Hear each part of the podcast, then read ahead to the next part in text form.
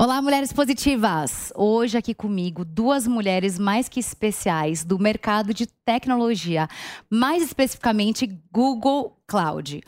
Paula Silva e Priscila Sergoli, muito obrigada pela sua presença. Gina, é um prazer estar aqui, Fabi. A gente é que agradece. Meu. Muito bom te ver aqui, Fabi. Prazer é todo meu.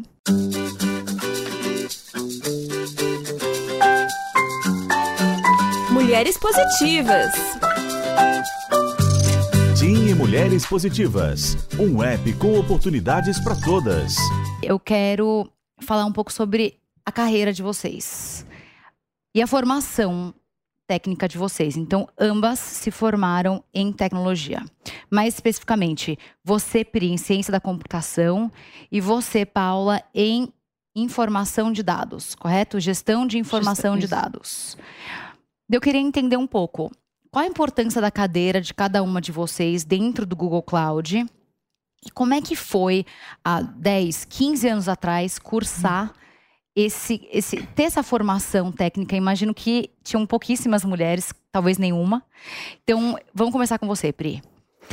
Ah, vamos lá. Bom, eu tenho uma formação de tecnologia e é verdade, eu já sou formada há um pouco mais de 10 anos, o que conta um pouco sobre a minha idade. E, e eu me lembro, é, meu processo de universidade foi um pouco confuso, porque eu entrei é, e depois tranquei um pouco a universidade, fui estudar já e trabalhar num, numa empresa de mercado de tecnologia grande. E quando eu me formei, eu era a única mulher. É, e foi muito engraçado, porque o, processo começou com algumas mulheres, que somos boas amigas até e hoje. E elas foram desistindo. E elas foram desistindo no caminho, né? Então, assim, acho que ainda não é comum, mas há, há mais de 10 anos atrás era mais incomum ainda. Inclusive, na minha universidade, era a segunda turma do curso de ciência da computação. O tema em si era muito novo na época. Então, é, realmente, na época, eu mesma tinha dúvidas. Falando, não sei se eu estou exatamente cursando o curso correto, mas resolvi apostar por gostar de tecnologia. Mas só um detalhe, por que, que você quis fazer tecnologia especificamente? Na verdade, eu sempre gostei de tecnologia. Então, assim, acho que desde pequena eu estava ali meio que envolvida muito mais com eletrônicos e computadores do que com bonecas. Então, eu tinha uma curiosidade, eu já trabalhava, já tinha feito um estágio, porque eu fiz um colégio técnico, já tinha uma noção do que era e eu queria aprender um pouco mais. E aquela era uma das primeiras faculdades a jogar um curso mais técnico que tivesse a ver com programação, com infraestrutura, com coisas que eu tinha muita curiosidade para aprender. Então, eu falei, ah, vou testar esse vestibular e funcionou. Não foi muito fácil sair da faculdade, como eu falei, mas, mas esse processo é muito nítido, porque no final eu fui a única mulher que se formou naquela turma. Então, assim, é, para mim, assim, é bem, bem memorável. Principalmente pelo fato das mulheres desistirem no meio do caminho. Muito mais do que não entrarem na universidade, né? uhum, né? Uhum. E, bom, aí. Enfim, Sua cadeira hoje. O que eu faço hoje dentro de Google Cloud, na verdade, eu trabalho numa área de experiência do cliente, que está mais voltado com pós-venda. E eu hoje gerencio um time que está mais voltado a projetos de implementação e a suporte técnico. Então, tem um time hoje que cuida do cliente pós-venda, que entende se o cliente está usando o produto da melhor maneira, se está aproveitando da maneira que deveria. E esse é o time, é a cadeira que eu ocupo hoje. Quantas pessoas tem debaixo de você hoje? Tenho mais de 10 pessoas hoje, mais de 10 pessoas. Paula. Vamos lá. Senta que lá vem história. Bom, Paula Silva, arquiteta de soluções empresariais para Google Cloud, Brasil e região de América Latina. Então, explicando um pouquinho do que eu faço hoje, eu costumo dar uma alegoria de um arquiteto. Você é uma arquiteta de uma, né, arquiteta de uma casa, arquiteta de um você vai projetar uma casa, um prédio, e isso é o meu papel dentro do Google. Então eu faço, eu projeto a parte de tecnologia, arquitetura de tecnológica uh, dessas empresas. Bom, a minha carreira, vamos lá, começou há uns 14, 15 anos atrás. Então eu sempre gostei de tecnologia, também igual a Pri. E, mas eu tinha um pouco de conflito. É, essa questão de seguir por profissões mais tradicionais, tipo medicina, direito, Mas engenharia. eram seus pais que queriam que você seguisse? Era, era, era um pouco. Acho que devido também à, à formação, era, era outra época, outro tempo. Então, meio que tinha esse estigma de que você só vai ter sucesso na vida se você seguir essas, essas uhum. profissões. Uhum. É, e eu sempre gostei, também fui curiosa, pedia é, um computador, até que ganhei um. Meus 12, 13, volta dos 14 anos, e eu ficava o dia inteiro fazendo word art, porque não tinha internet. Mas depois fui indo para esse mundo de websites, né? Começou o acesso à internet, então foi para onde eu fui me desenvolvendo. Uhum. Até que chegou uma época que era a época dos hackers, né? Angelina Jolie tinha feito um filme que era um sucesso, aí tinha né, quem que era bonzinho, quem que não era. E isso foi me levando para esse mundo atrás do website, né? Ali, o que, que era uma infraestrutura de tecnologia da informação. Né? E isso meio que guiou uh, durante toda a minha carreira. Uhum. E, e, na formação também. Então, na faculdade, nos cursos que eu fiz, sempre um ambiente mais eh, predominantemente masculino, com poucas mulheres, mas acredito que esse cenário vem mudando e vai mudar. Me conta, me, me conta um pouco. Você vê que está mudando, você sente isso na prática. Você tem hoje também um papel importante na agenda de diversidade do Google Cloud. Conta um pouco, por favor. Bom, está mudando. Né? Tem muito que ser feito ainda, mas acho que a gente tem que ver aí o, o copo cheio, né? É, de toda essa mudança, de, desse trabalho que vem sendo feito aí, tanto pela sociedade quanto pelas empresas. A gente tem, tem visto um retorno disso, você tem mais mulheres procurando oportunidades dentro de tecnologia.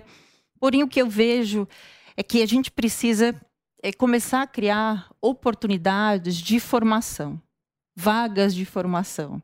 É, a gente quer ter um ambiente é, diverso, e aí a gente fala de diversidade em todos os sentidos. Né? Uhum. Né? Então, diversidade de gênero, diversidade de raça, diversidade social, que também é muito importante. A gente precisa falar mais sobre isso. Concordo. Então, as empresas elas têm que criar essas vagas de formação, de desenvolvimento, para que essa pessoa entre e tenha a sua jornada dentro da empresa, que ela cresça junto com a empresa, que tenha essa oportunidade. Uhum. E o meu papel dentro do de Google Cloud eu brinco que eu sou uma, né, uma, uma Day Avenger, né, uma vingadora de diversidade, equidade e inclusão dentro de, de Google Cloud. Porque costumo puxar bastante esses temas, tanto interno quanto externamente, com comunidades, trabalhando isso muito próximo dos nossos parceiros, dos nossos clientes, de realmente destacar o quanto isso é importante socialmente, financeiramente, o, né, o quão próximo seu ambiente for da, da realidade, né, 100% do que hum, a sua população representa, mais próximo você vai estar ali também na questão dos seus serviços, do que você Com quer oferecer. Com certeza. Quer comentar alguma coisa? Eu acho, assim, interessante a gente ver que o mercado vem mudando bastante também, né? Então, assim, certamente o que a gente vê hoje com relação à diversidade, especialmente falando em mulheres ou talvez grupos de minorias sociais em geral, é, mudou bastante de cinco anos para cá, né? E a uhum. gente espera uma grande mudança, sim. Mas tem um ponto que você comentou que eu acho muito interessante, que é o seguinte: as empresas já começaram a entender que a diversidade é diferencial competitivo de mercado. Então imagina o seguinte: você é uma empresa que está fazendo um produto para o consumidor. Quanto mais olhares de diversidade você tiver para criar aquele produto, é melhor, na verdade, para o seu posicionamento de mercado. Significa dinheiro. Então, assim, eu entendo que hoje, inclusive, isso virou um assunto tão sério a ponto de não ser um tema exclusivamente social, mas ele é mandatório. Ou você contrata diversidade para você ser mais criativo e oferecer mais coisas para o mercado, ou você vai ficar para trás. E aí, hoje, assim, no Brasil, é, a gente vê muito a iniciativa privada com iniciativas sérias. A gente trabalha com boas empresas, empresas sérias que fazem programas de formação consistentes. Uhum. Então, assim, que tem esse preceito de buscar essa pessoa de transformar essa pessoa num profissional apto a receber aquele conhecimento e de continuar desenvolvendo ela dentro da empresa. Uhum. Então, assim, hoje você chegar e falar assim: olha, eu preciso contratar mulheres, pretos, população LGBTQIA, isso não é uma novidade. E não é uma novidade porque isso também mexe no bolso. Então, assim, eu tenho visto que as empresas estão desenvolvendo bastante, que o cenário mudou muito. Como disse a Paula, a gente tem muito que melhorar, mas já é um cenário muito mais positivo, entendeu? Uhum, uhum, uhum. A desigualdade de gênero ainda é muito grande e só nós, mulheres, sabemos o quanto isso não é legal. Mas graças ao app Mulheres Positivas, não estamos sozinhas. A TIM se juntou ao nosso movimento e mobilizou outras grandes empresas que também entendem a importância imediata de inclusão e transformação social.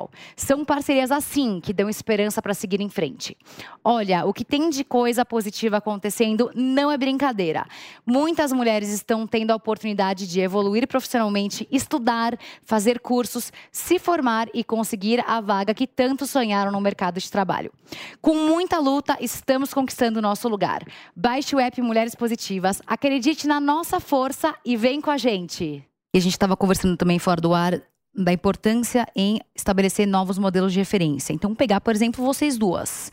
Duas mulheres que conseguiram se envolver uma carreira bem sucedida, com cargos que, que, onde vocês têm alçada, onde vocês conseguem transformar através do trabalho de uhum. vocês em um mercado que tem mu muitos homens, especialmente homens com alçada, homens com poder, para mostrar para outras mulheres que é possível, né? Eu queria que vocês também contassem um pouco sobre os desafios que vocês viveram. Eu sei que é uma pergunta um pouco genérica, mas eu entendo que tem muitas mulheres que estão começando a carreira hoje elas olham para frente e enxergam o sucesso como algo muito distante.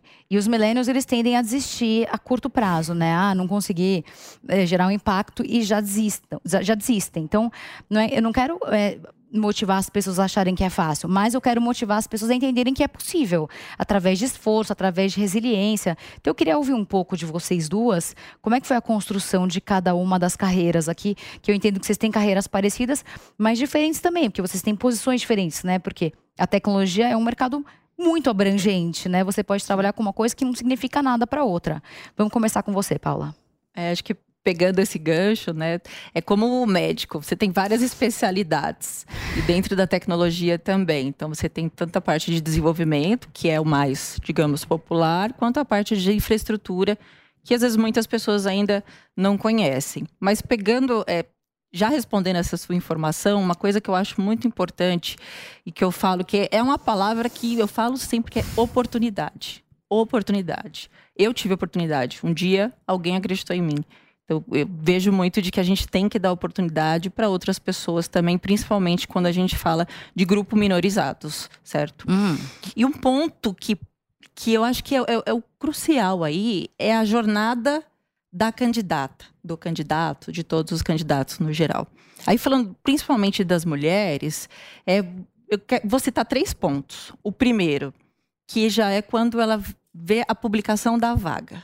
É, você já, já tem um, digamos, um, um ponto de. Não, não seria desconfiança, mas é algo que já é, é, é um ponto de conflito. Uhum. Né? Você tem ali uma vaga que provavelmente deve estar em um outro idioma, e querendo ou não, ela já está um pouco direcionada mais para um público masculino. Aí ela rompe essa primeira barreira. Falando isso porque é, é muito da minha história. Né? Quando eu fui para grandes empresas, eu comecei assim: será que vou? Não vou. Eu lembro de uma situação que eu imprimi uma descrição de vaga. Eu peguei um grifa-texto e eu grifei o que eu sabia. Isso eu sei, isso eu sei, isso eu não sei, mas eu posso aprender. Aí fiquei dois dias. Eu olhava para aquilo para dar o botão aplicar, né? E, e, me apliquei. Mas aí você tem o segundo ponto, que é a etapa do processo seletivo. Que aí a maioria das vezes são homens. Que vão, né, homem, branco, heteronormativo, que vai estar tá participando do processo dessas é, pessoas. É, é. Né? E o terceiro ponto, que é quando essa mulher entra na empresa e que também é um ambiente que já tem mais homens ali, e aí provavelmente né, é um homem que tem né, fez ali uma universidade renomada, tem viagens em inglês e todos esses outros pontos que querendo ou não a gente sabe que acaba pode acabar impactando na performance dessa mulher dentro é, dessa empresa. Então uhum. acho que eu destacaria esses, esses três pontos que foi o que o que me marcou e acredito que da Pri também não tenha sido muito diferente. não, na verdade não foi. Eu me lembro assim, o primeiro emprego numa multinacional, eu estava concorrendo para uma vaga que era basicamente tipo essa coisa mais técnica de montar cabos e tudo. E o gerente que me entrevistou olhou para mim e falou assim: "Eu não sei o porquê eu estou entrevistando você que é uma mulher, o meu time tem 10 homens". ele falou isso direto assim para mim. É um gênio tinha... ele. Não, e, e, eu acho que ele foi super transparente. Ele falou assim: "Mas por que eu tenho que contratar você? Que eu não sei nem se você aguenta carregar um computador". Assim, essa história foi tão marcante, uma pessoa que, por acaso, tenho um certo contato até hoje. Não é possível. Não, e, mas na época. Você conversa ainda com esse ser humano? Você Por que você faria algo dele? Isso foi ótimo, porque ele mudou muito a percepção dele com relação ao que a mulher pode fazer. Hoje, por exemplo, ele já não está mais no mercado, mas essa área. Ah, foi demitido, bem totalmente. feito. essa, essa área dessa empresa hoje, ela tem pelo menos 50% de mulheres. É muito interessante isso, porque talvez, sem saber, eu tenha sido precursora de uma pequena mudança aí. Olha só. Que já ajudou. Mas eu me lembro muito bem. Foi uma época muito feliz, inclusive, porque eu tive que muitas vezes provar fisicamente que eu conseguia fazer as mesmas coisas que os meninos que estavam na área. Então, é uma coisa legal. Mas o que eu acho importante disso é que é o seguinte: a gente, é, a minha carreira da Paula são, são, carreiras diferentes. A gente teve o mesmo processo de formação. Em algum momento eu fui mais técnica. Hoje eu tenho uma área um pouco mais abrangente, gerencial mas é, a gente, da mesma forma, passou por pequenas, o que a gente chama de microagressões, que são pequenas, pequenos incômodos relacionados ao fato de ser mulher, que você não percebe. Hoje a gente tem um entendimento, hoje a gente tem uma percepção, um autoconhecimento, até uma percepção do todo, para falar: opa, peraí, isso daqui que você está falando não faz sentido, mas que há 20 anos atrás a gente achava super normal. Então, assim, quando há 20 anos atrás eu recebi essa pergunta, eu achei e falei assim: é, não, tem razão. Por que, que ele está perguntando? Porque os meninos são mais fortes, eles carregam as máquinas. Não, hoje você já viraria a mesa. Certamente a resposta seria diferente. E não parou por aí. Eu tenho vários episódios, inclusive numa outra grande empresa, a primeira pergunta que me fizeram é: você não pretende engravidar, né? Tão cedo, porque eu preciso de você viajando. E a Paula até citou hoje, a gente estava conversando, ah, essa questão uhum. de descrição das posições. Ah, você tem que viajar 50%. O que, que isso significa para uma mãe? Que automaticamente ela está desclassificada do processo? Porque como é que você mede que você consegue viajar 50% do tempo com filhos pequenos? Né? Então, assim, é, todo esse processo de olhar uma vaga e falar ela não serve, de ser questionada pelo manager da vaga, pelo gestor da vaga, né? de ser questionada pelos seus colegas, do tipo, o que, que você está fazendo aqui? Né? Todo esse processo todas as mulheres passam. A diferença é que hoje a gente está mais consciente. Até recentemente a gente fez um treinamento muito bacana sobre microagressões no Google, né, Paulinha?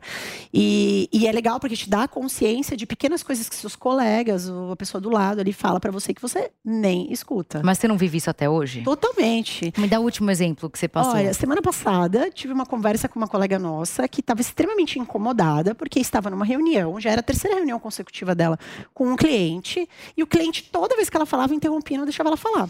Então, assim, basicamente, era uma reunião composta por homens, e ela ia falar, porque ela tinha uma posição de, de gestão de projeto ali, ela começava a falar. Uma pessoa específica interrompia, não Tem deixava que gritar. ela falar. Não, e, e, assim, ela passou pela primeira, meio confusa, voltou pra gente e falou assim: tem alguma coisa errada aí. Aí a gente falou: presta atenção. Na segunda, ela se incomodou super. Na terceira, ela bateu na mesa e falou assim: olha só, meu amigo. Tem que bater. Deixa eu falar uma coisa para você. Eu tô aqui na gestão desse projeto. Eu, eu acho que você tem que me ouvir do mesmo jeito que eu tô ouvindo você. Você faria isso há 15 anos atrás? Eu perguntei isso pra ela. Há 15 anos atrás você não. faria isso? Ela falou: não, eu não tinha nem noção de que isso era uma agressão direta. Eu estava conformada que isso era uma questão. Então, assim, esses exemplos acontecem com muita frequência, mas eu acho que a questão do se posicionar hoje está mais aberta. Ou, por exemplo, se eu estou numa reunião dessas e isso acontece, provavelmente eu vou advogar a favor daquela pessoa. Falar, amigo, um minutinho, deixa a nossa colega aqui terminar de falar. Ou se a pessoa, se, se você não tiver coragem de agir em favor, quando ela se pronunciar, você vai endossar. Então, assim, é, acontece toda hora, aconteceu na nossa carreira inteira, vai continuar acontecendo, mas agora eu digo para todos assim, toma cuidado, porque a gente está se posicionando. Vocês assistiram Super Pumped, a história do, do Uber? Você assistiu? É impressionante o Muito machismo. Não, porque é você super. falou 15 anos atrás, eu lembrei do seriado, porque foi em 2017. Né? A retratação Sim. de quando o TK sai da, como CEO foi em 2017. Sim. E assim, vale a pena assistir, é porque é um tech company onde, enfim, o que existia de misoginia e de machismo lá dentro assim, não está escrito. É absurdo, né? E é uma empresa muitas vezes travestida de uma imagem positiva. Exato. Tipo, eu sou aberto a todo tipo de diversidade e tal. Quando e, não. E na verdade não, na verdade não. E a mulher virou best-seller, aquela primeira que foi e porque é agredida. Né? Por quê? Porque ela se pronunciou, né? Exato. Na verdade, ela levantou a mão e falou: opa, peraí, eu preciso denunciar alguma coisa que está acontecendo aqui. Então, assim, eu acho que, olhando um pouco do copo cheio que a, a Paulinha comentou, é, no final das contas, eu acho que existe muita coisa para melhorar, mas a verdade é que as mulheres estão se pronunciando um pouco mais. Os grupos minoritários em geral, porque existe esse espaço de escuta. Pode não existir 100% e não serem respeitados 100%, mas certamente se alguém levantar a mão para reclamar de alguma coisa, você vai acabar endossando, porque você sabe que está errado. Quer contar alguma situação que você viveu há pouco tempo atrás?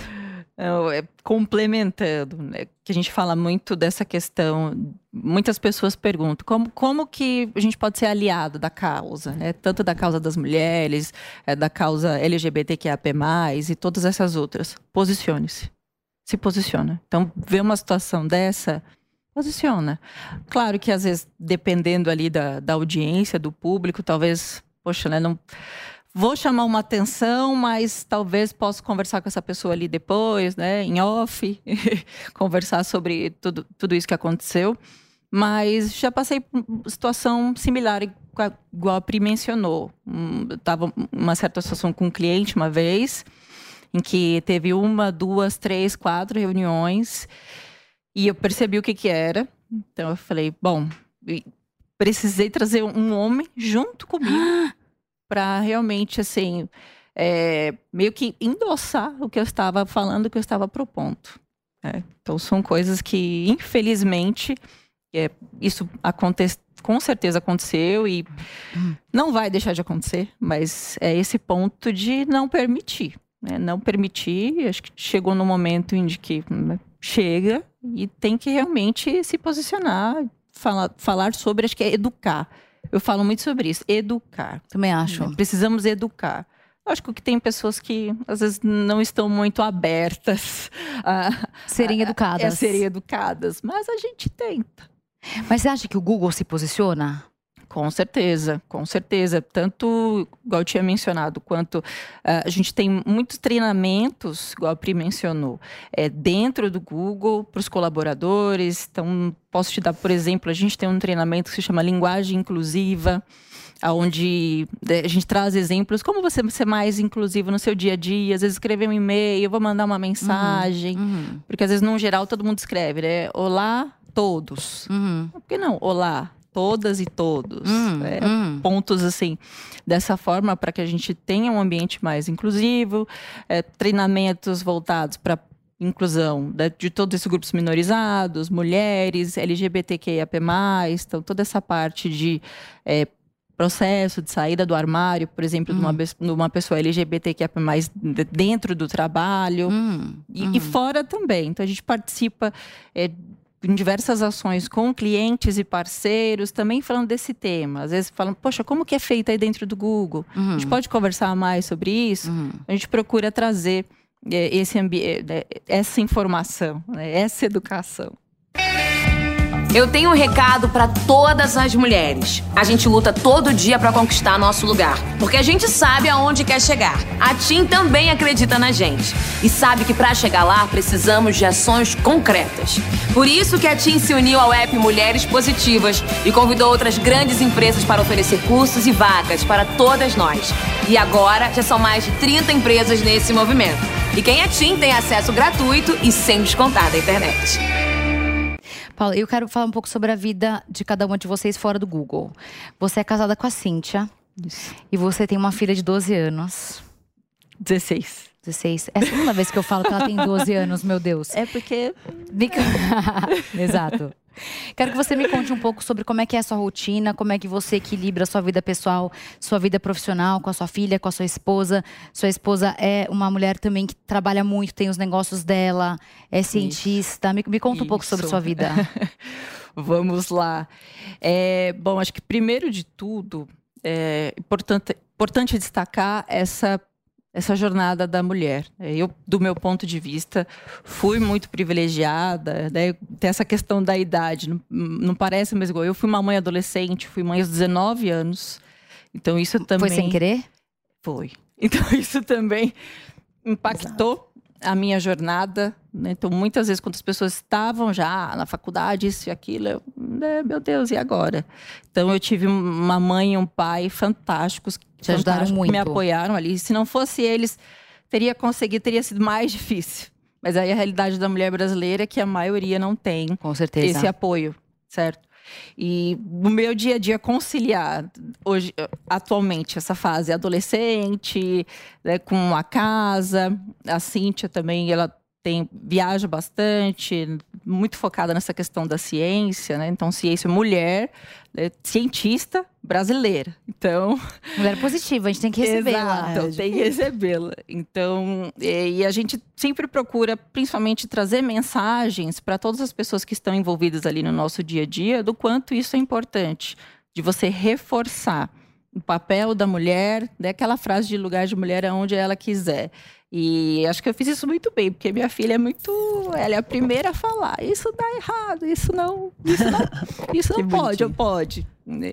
Então, de conciliar é, essa jornada de é, mãe executiva, mãe empreendedora, porque é, é, a realidade de, toda, de todas, todas nós aqui, né? Hum. De você realmente ter ali um, um ecossistema de pessoas, né? um ecossistema de pessoas aliadas, de apoiadores, em que, igual a Pri mencionou, poxa, lá na vaga, né? 50% do tempo precisa viajar. É aquele ponto que eu falei, poxa, isso já é um, um ponto crítico. É, a mulher já fala, hum, qual que é a minha rede de apoio? Eu tenho uma? Não tenho? Não, se não tiver, acabou já. Exato. Então aquilo já, já, vira, já vira um bloqueador para ela se aplicar e conseguir conciliar tudo isso que não é fácil. Hum.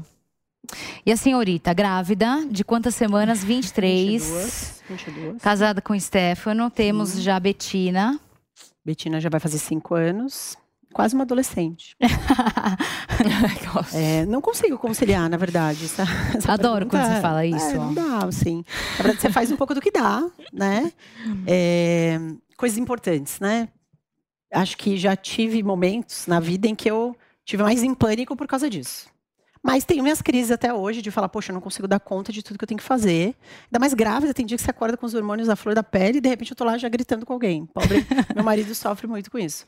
Mas o fato é que é muito difícil você dar conta se você isolar os assuntos, na minha opinião. Então, assim, para mim não existe a ah, Priscila do trabalho, a Priscila hum. mãe, ou a Priscila esposa, a Priscila colega, amiga, não tem. Para mim é uma coisa só. Quando eu olho esse sistema assim complexo, se hoje, por exemplo, eu não vou buscar minha filha na escola, provavelmente algum outro sistema está ganhando, algum subsistema aí está ganhando, porque eu privilegiei alguma outra coisa. E eu me trabalho um pouco para ficar mais tranquila com relação a isso. Então, por exemplo, ah, que momento que surge aquele espaço para a Priscila mulher? Alguns momentos eu me escolho mesmo. Então, se eu tenho uma reunião mais difícil, mais, mais tranquila pela manhã, provavelmente eu vou adiar um pouco aquela reunião para fazer para poder fazer uma caminhada. Mas é que agora você já está num cargo de muito privilégio. E no começo da sua carreira?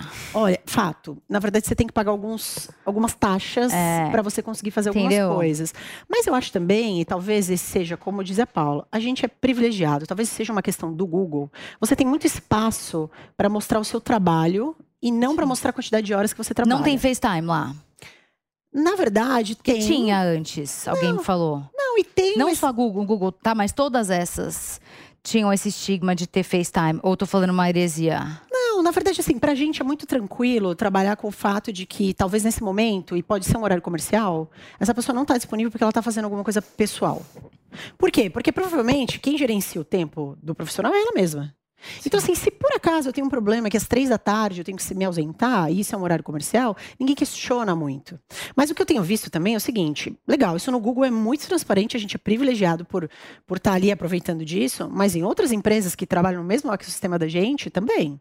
Então, por exemplo, é muito comum hoje você ver clientes ou os parceiros, as empresas que estão ali no dia a dia com a gente, no mesmo questão. Ninguém pergunta se você está ali, olha, eu tenho um, um, um médico com meu filho. Ok, vai lá, tranquilo. Que horas você pode atender? Uhum. Então, assim, com essa flexibilização da entrega, porque tá todo mundo preocupado com o resultado e não com o tempo que você passa tá na cadeira, certíssimo. você consegue ter uma vida que você equilibra mais. Tem um lado Sim. ruim disso, tá? Eu acho que todo mundo sentiu isso no Google na pandemia, porque a gente facilmente começou a trabalhar 14, 15 horas por dia. Por quê? Porque você está em casa, porque você está ali na tela do seu computador, é fácil você passar do limite de horas que você deveria. Por outro lado, depois que passa essa onda mais difícil de você se adaptar, você consegue se privilegiar em algumas coisas. Uhum. Mas dizer que é fácil, não é. Dizer que você consegue fazer ser uma rede de apoio, não consegue. Uhum. É, hoje, por exemplo, eu tenho um time grande para gerenciar que me dá bastante trabalho no sentido de dedicação que se eu não tivesse gente em casa para me apoiar, alguma, algum pratinho do outro subsistema ia cair. Uhum. Então, assim, é, a gente faz o que dá, mas também se cobra um pouco menos já. Aí eu acho que a vida fica um pouco mais tranquila, entendeu? Sobre se cobrar menos, a gente estava conversando fora do ar também sobre erros de gestão.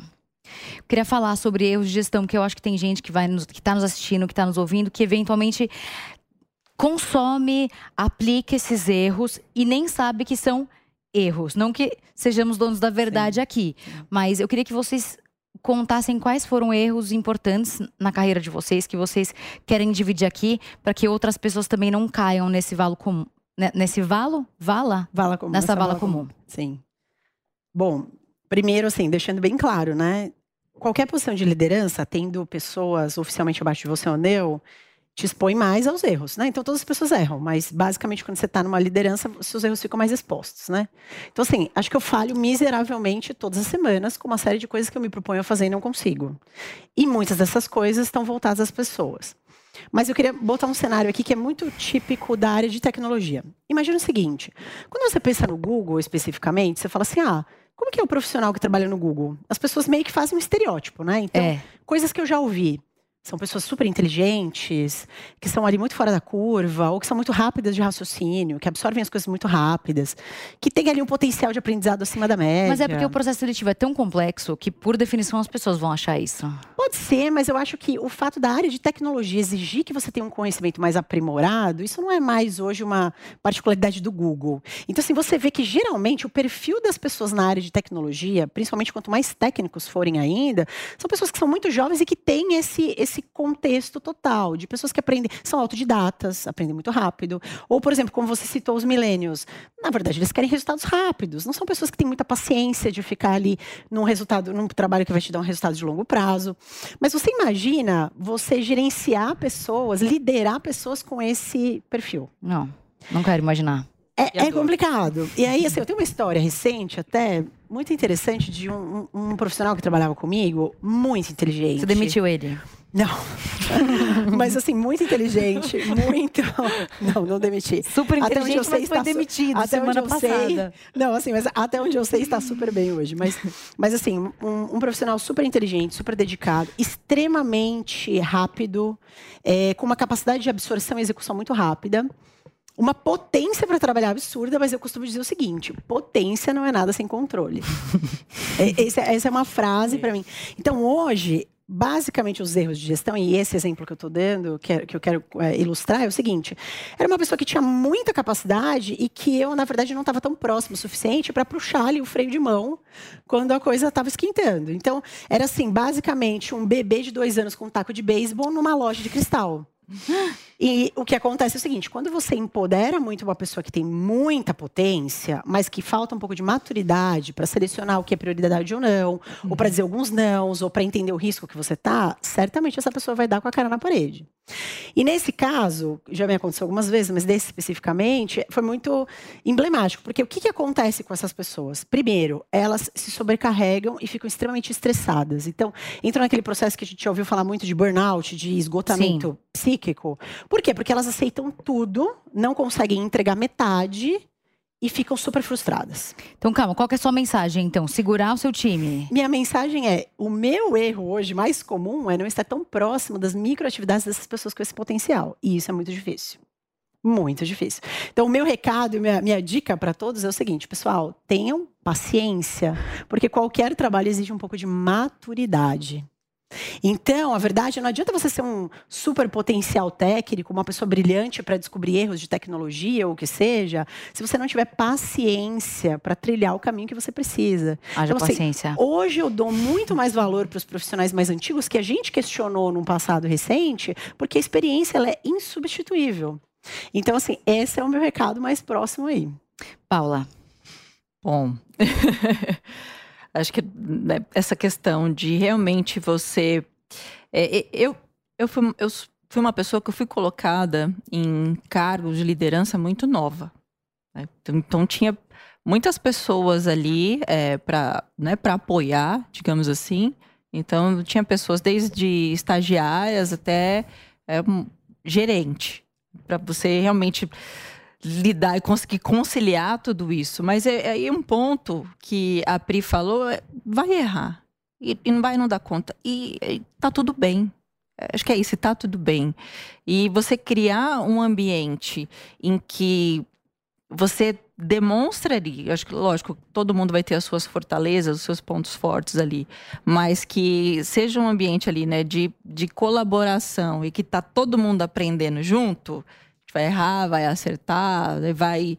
Poxa, né, talvez poderia ter dedicado um pouco mais de tempo né, naquele ponto, ou, ou, ou com, com tal pessoa, mas faz parte, do, faz, faz parte desse processo. né. Hoje em dia eu procuro Lógico, a gente se cobra demais, mas procuro me perdoar. Acho que essa, é, tem muita dessa questão da gente se perdoar. Também tá tudo bem. E em momentos que talvez a gente não consiga se dedicar tanto, igual a Pri falou, acho que reconhecer, primeiro passo, né, tentar aí é, colocar um, organizar, por exemplo, agendas, né, para que você consiga aí ficar mais próxima dessas pessoas e ajudar no desenvolvimento pessoal. Meninas, tenho 30 segundos para cada uma de vocês para falar uma mulher que vocês admiram. Vamos começar com você, Pri.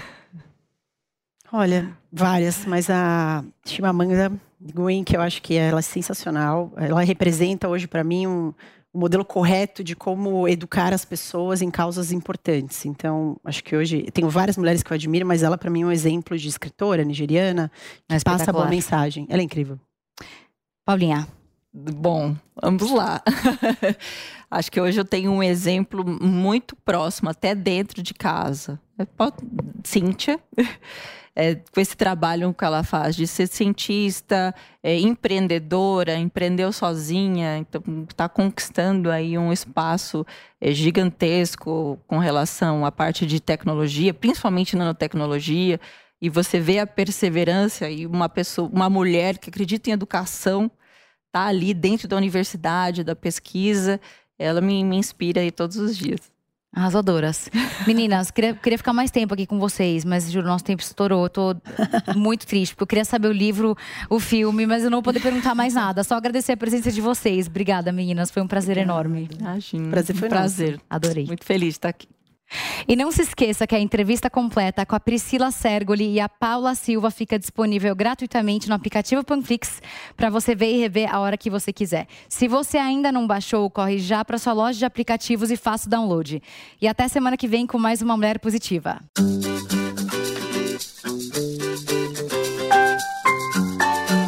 Mulheres Positivas. Mulheres Positivas. Um app com oportunidades para todas. Realização Jovem Pan News.